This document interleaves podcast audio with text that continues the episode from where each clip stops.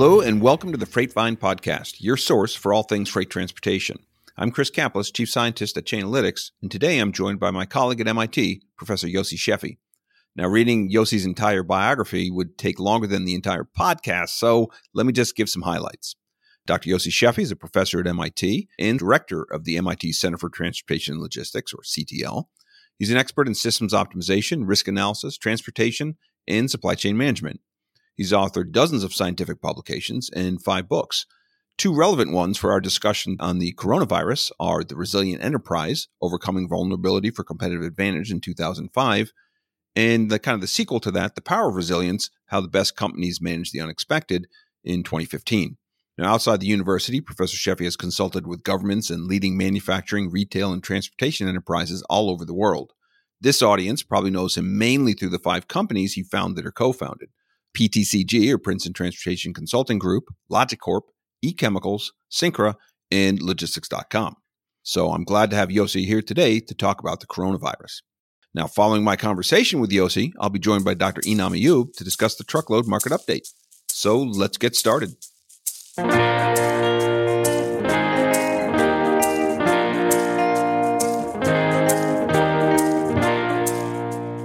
Okay, welcome to the Freightvine podcast, Yossi. Good to see you today.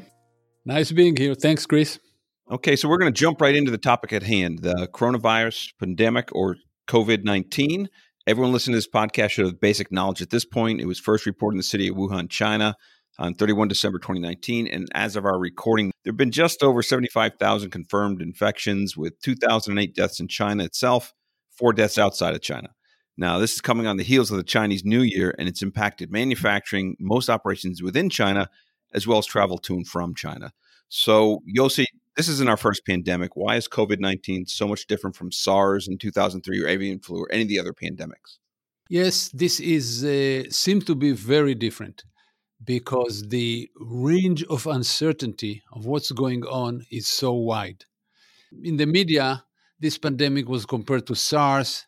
The uh, supply chain disruption was compared to uh, Fukushima and the uh, floods in Thailand. None of this gives us a good parallel. In many of these, in, in all of these, there are a few months of shortages, nothing crucial, there was there were always uh, alternative. Specific companies were hit, but there was no widespread shortage. So, the, on the low side, the coronavirus may be like SARS. On the high mm-hmm. side, however, it may be comparable to the Spanish influenza of 1918, which killed millions of people, or on the economic side, the 2008 financial crisis. The reason I'm saying this is that even though it seems that there's reduction in the number of new cases in China, there's a lot of uncertainty first about the reporting in China, how reliable it is, and then reporting in Indonesia, and Russia. Russia, for example, over 5 million, 5.5 million Chinese tourists a year. They visa free arrangement for two groups. They report only one or two cases. It's just not believable. There are countries in Africa when there's a lot of Chinese workers who went back to China for the new year and then came back to Africa. They're not reporting anything. It's just there's a lot of uncertainty about this. So I think one of the main factor here is the wide range of uncertainty. Right. So we're we're only seeing really the tip of the iceberg because so many countries are not reporting or have are reporting suspiciously low numbers for the amount of Chinese eh, people they have there. Exactly, exactly. Yep. So, what impacts have we seen already? Well, let me take also a continuation of, of your mm-hmm. last question. Why is this different? In some sense, it is one of the main reasons that is different is that this will impact both supply and demand. When we had the, the Fukushima disruption, the Thailand floods, it impacted supply for some companies, for some products. Even the SARS caused uh, factory closing for Intel and other companies, but there was no widespread reduction in demand. Here, there's supply hit and demand hit in China. China is now such a large part of the worldwide market that we see impact on uh, on demand. So already we see extended closure of factories. Uh, Hyundai in Korea closed factories, Nissan in Japan closed factories because they cannot get parts out of China. And of course, many Chinese factories are, uh, are closed or working at a very low capacity. High tech parts are already impacted. We see the transportation link, maritime. Maritime losses are mounting. The 350,000 boxes were removed from the global trade in the last uh, few weeks. Airlines are not flying and belly cargo is 52% of freight ton of air freight ton miles. So not only FedEx, UPS, DHL reduce flight, passenger uh, airplanes are not flying, which means there's very little capacity for cargo bellying. So that's the supply side. We cannot get parts, we cannot get stuff out of China, we cannot get parts into China. Then there's demand reduction for all products in China. Apple just announced, of course, um, revise its uh, its outlook because both because they cannot get uh, Foxconn to make enough uh, iPhones, and because they are not expected to sell as many iPhones as they expected to sell. So it's a double whammy, and this is something that uh, is new: the effect of both supply and demand.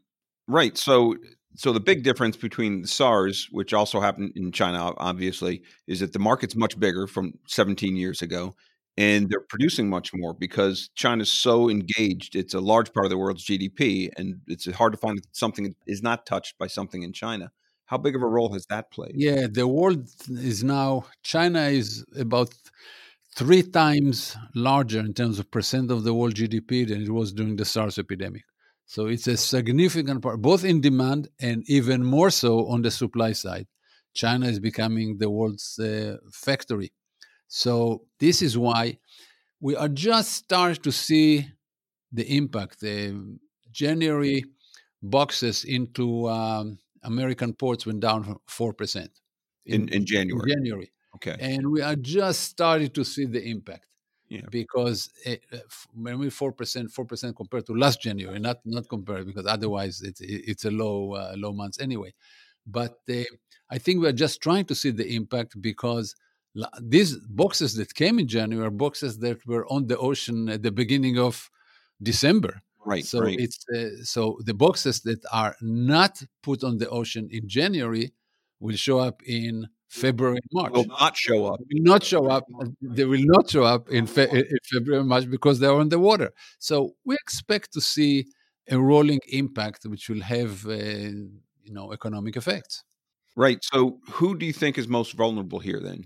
To understand who is most vulnerable and how it will happen, let me explain the bullwhip effect, that um, well-known phenomenon in, in supply chain management.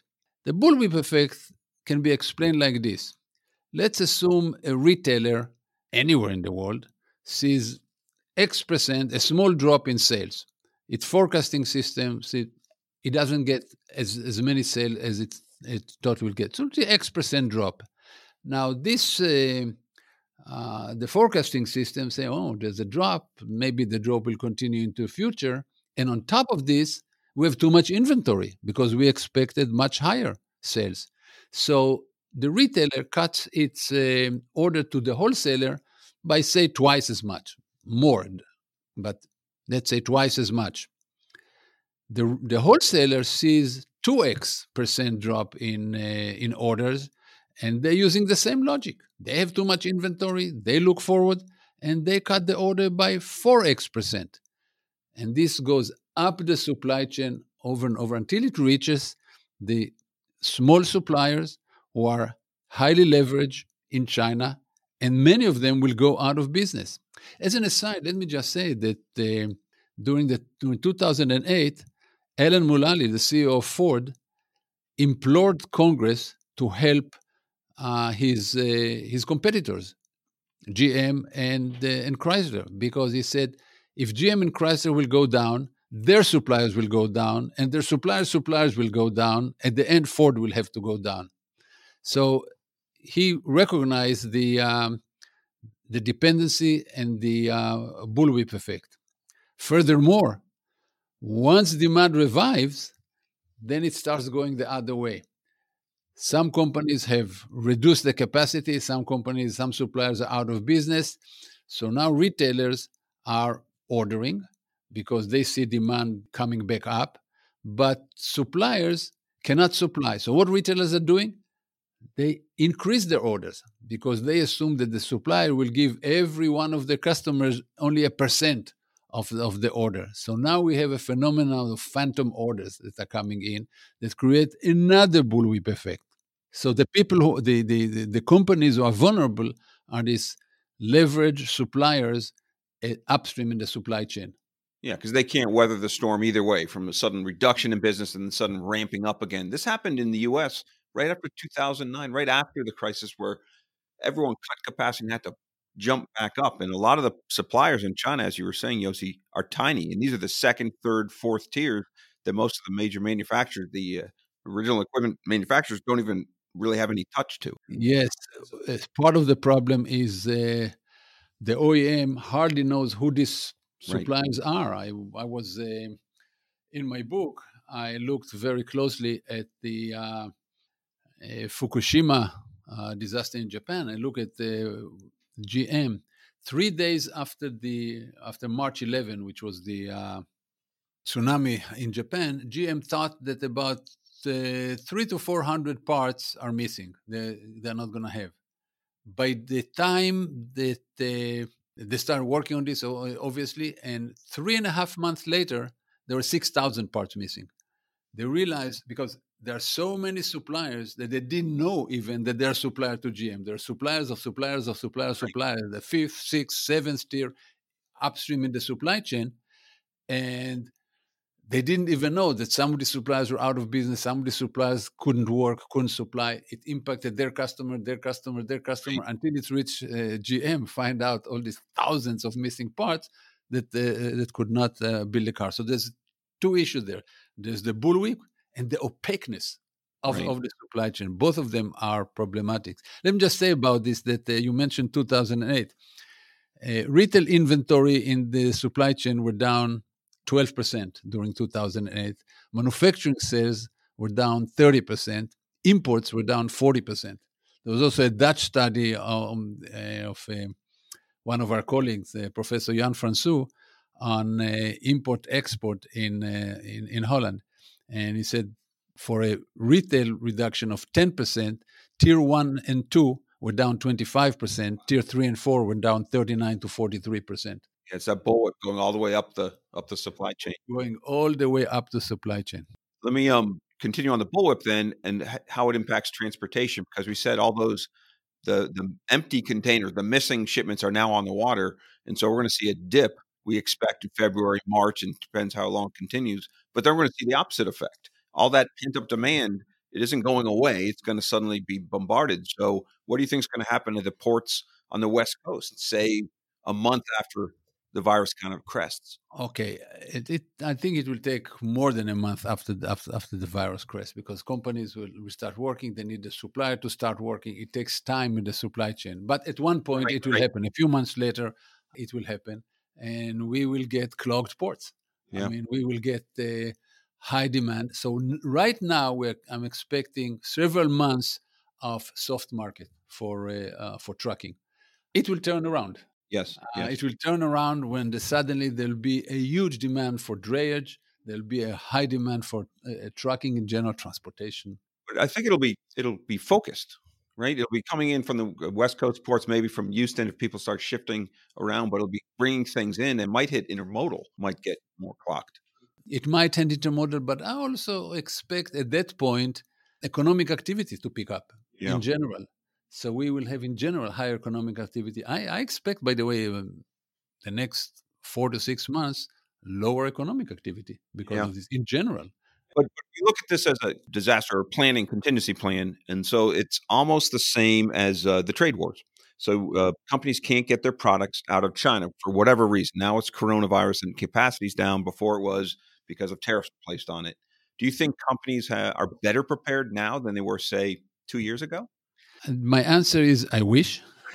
um, it's really amazing to me how quickly people forget. Yeah how quickly people come and, and say, okay, eh, maybe because of busyness, maybe because of uh, you know cutting staff and, and people have to do more with less. Um, and maybe because we rely on computer systems that cannot be changed very quickly. So they go back to the mode that they are always operating in. But uh, by and large, and of course there are exceptions. Of right. course there are exceptions.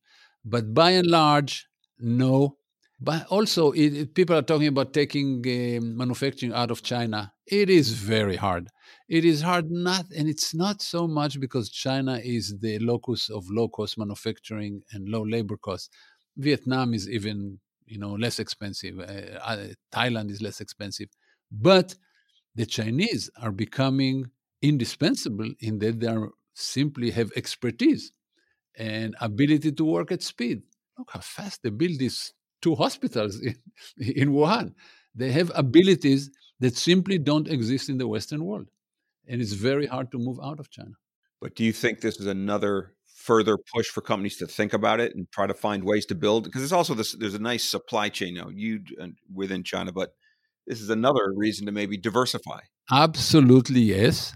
Yes and and and look companies are doing it. Even Foxconn now has plants uh, you know outside China. So companies are doing this but uh, still Foxconn uh, you know Foxconn made 70% of, of the iPhones in China. Yeah they make some elsewhere but still the vast majority is in China. So people are, you know, experimenting, moving some manufacturing, but the vast majority is still China. Okay. So any good news? Yeah, uh, some of the good news is that first about the virus itself. The virus itself is uh, less deadly than SARS. SARS was between nine and fifteen percent mortality rate. Uh, the corona, the coronavirus is only two and a half, maybe four percent. The the MERS, by the way, was 35% uh, wow. mortality rate. Uh, you got it, you were 30% of dying. This is yeah. no fun. The second is that China is fighting very hard. Not clear what is the success of reducing the so-called R naught, the reproductive number, how many people are being affected by um, by every sick person, but they're fighting very hard. They're doing unprecedented, you know, means to to stop the disease. Between February 1 and February 10th, there were about 3,000 new cases a day. Between February 14 and February 17, about 2,000 cases a day. In the last two, three days, there were 1,000 and sometimes less than 1,000 a day, but about a 1,000 uh, a thousand a day. So this is, you know, maybe good news. Lastly, it's good for environmental sustainability, of course. The, the fact that economic activity goes down always helps the environment said with tongue in cheek. And so, so what should companies do? What What do you think companies should do to counter this? Sure.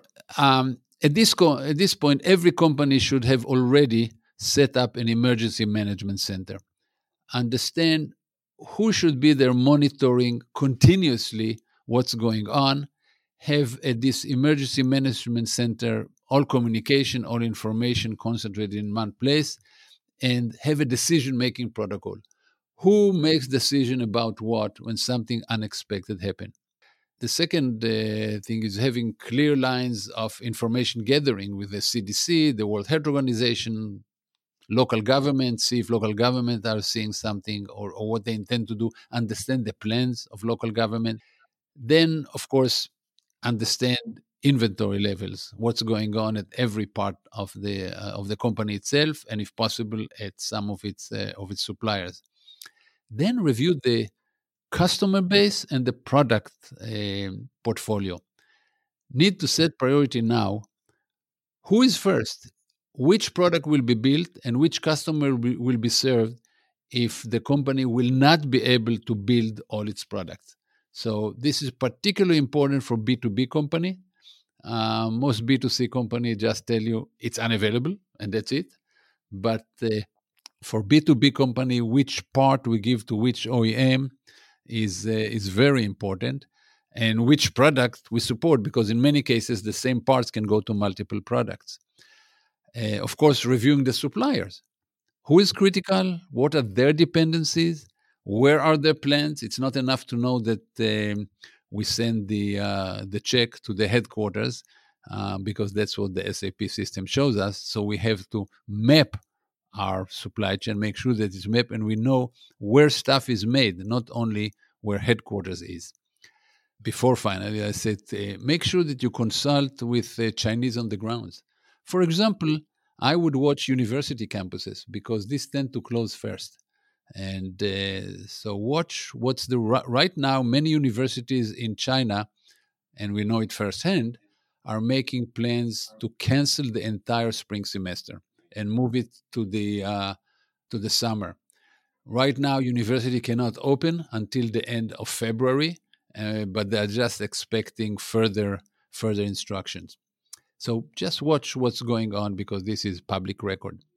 Finally, I would suggest make plans to start operating to maximize cash flow rather than profit. Uh, if something really hits and it becomes something even remotely resembling 2008, cash is king. And it, profits don't count, but start thinking about your uh, payment terms and how to uh, conserve cash in terms of how much inventory you keep and how do you relate to both suppliers and customers.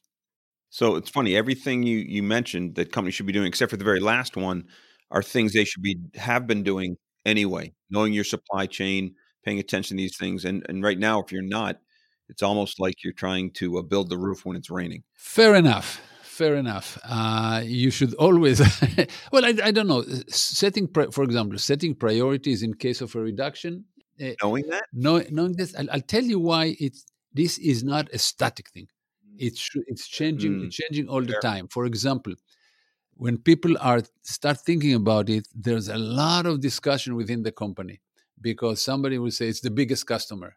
Somebody say no, it's the smallest customer because they will go down if we don't if we don't serve it. Somebody will say it's the customer we just we just had our first sale to Walmart, so we need to show them that we supported them. There's a lot of reasons how to do it, and right. the, why I'm saying this, what I'm saying is the discussion should be happening now you should this shouldn't be your first discussion all of a sudden when you're down to two parts. Yeah. Um, last question. Um, social media. So, do you think uh, social media is very different now than it was in 2003? Right, it's much more pervasive. Do you think it's been a positive or a negative impact? Is it containing things or is it raising fears? Yes. Okay. Both. Both, because there's irresponsible social media, of course, that is just reporting things. You don't know what's true and what's not. On the other hand, because of social media, it seems that we know things about China that the central government does not wish us to know about China. So you get both, uh, you know, increase in in fear and uh, because uh, fear mongering and fear and uh, you know just irresponsible reporting. On the other hand, you do get some unvarnished information from the ground. Also, I mean, the availability of information on the John Hopkins site or some of these sites to, to have the knowledge day by day of things being reported is just so. I don't remember ever having this much information at your fingertips. All right. Thank you, Yossi. I appreciate your time and insights. And everyone, please stay tuned to hear the market update with Dr. Inam Iyoob. Thank you, Chris.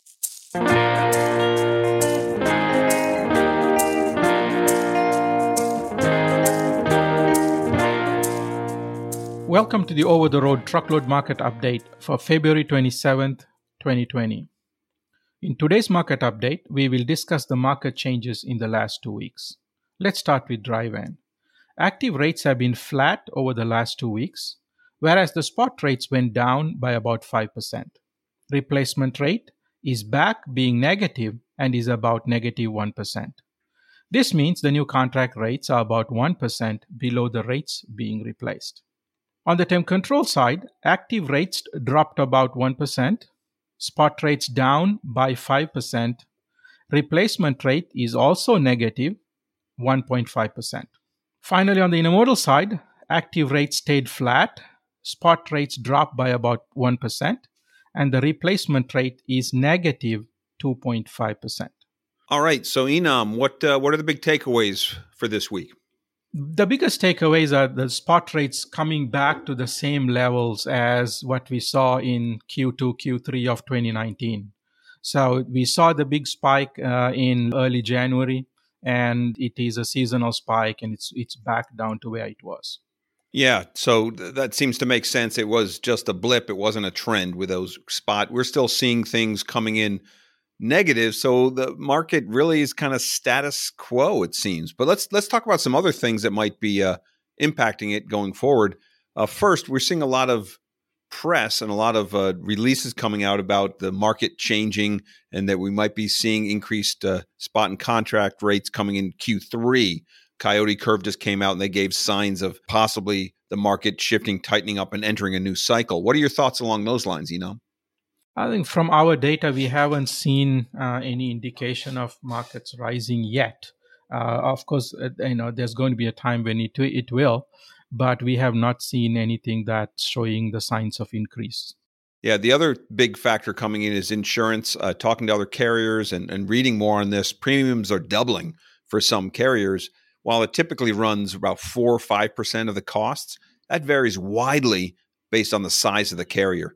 Um, ATRI had a really great report from Dan Murray that really breaks this down by carrier size for less than five or over a thousand and the disparity is pretty it's almost a 2 2x difference. So the insurance premium raising due to these nuclear verdicts is probably going to uh, affect uh, the carriers disparately. I mean so the smaller guys will be hit more than the bigger guys which could have an impact because it might drive capacity up but we'll see how that goes but the last one based on what you heard earlier with uh, yossi talking is the coronavirus um, since we recorded yossi's session it's been a day or two the virus is showing up outside of China in big numbers in Italy, South Korea, Iran. Um, so that's a that's a big deal. So it's not contained yet, and I don't think we truly know what the impact's going to be. Uh, it's looking like there will be an extended short-term dip in demand because things don't get shipped in from uh, from China and manufacturing slows down. But there will probably be, whenever it does crest, whenever the pandemic gets contained, there will be a sharp peak where that demand suddenly gets filled. So I would look for perhaps isolated capacity crunches as we move forward. But I don't know. What are your thoughts along those lines? You know. I think I think definitely it's interesting how uh, it's spreading out, and however in China it's it's sharply reducing actual fatalities and so forth. So I think it'll be interesting to see how. I mean, the U.S. is preparing, uh, I think, yeah. ahead of time. So let's. I mean, it's up to see what what's going to happen. Yeah, and I think eh, when you see a number go from uh, you know three cases to over 100 cases in a day or two that means uh, they weren't monitoring well right because it's manifesting itself really quickly it's a doubling effect but we'll have, well you know we'll keep monitoring it and we think uh, any big push coming through for a surge of demand coming through the west coast we'll see that a mile away because that'll be after it's contained and then there'll be a three week or so lag before the manufacturing gets keyed up again so it's something to keep in your long term horizon but short term I think we're seeing the effect now. Well, that wraps up this episode. The Freightvine podcast is hosted by Inam Iyoob and myself and is produced and edited by Stephanie Bond and Abby Haney. To hear previous episodes, please visit our website at chainalytics.com slash freightvine. You can subscribe to the Freightvine wherever you get your podcasts, and while you're there, be sure to give us a review. As always, if you have any feedback or questions about what you've heard on the Freightvine or suggestions for what you would like to hear in the future, please send an email to podcast at chainalytics.com. Finally, from all of us at the Freightvine, thank you for listening. We hope you enjoyed it and learned something new.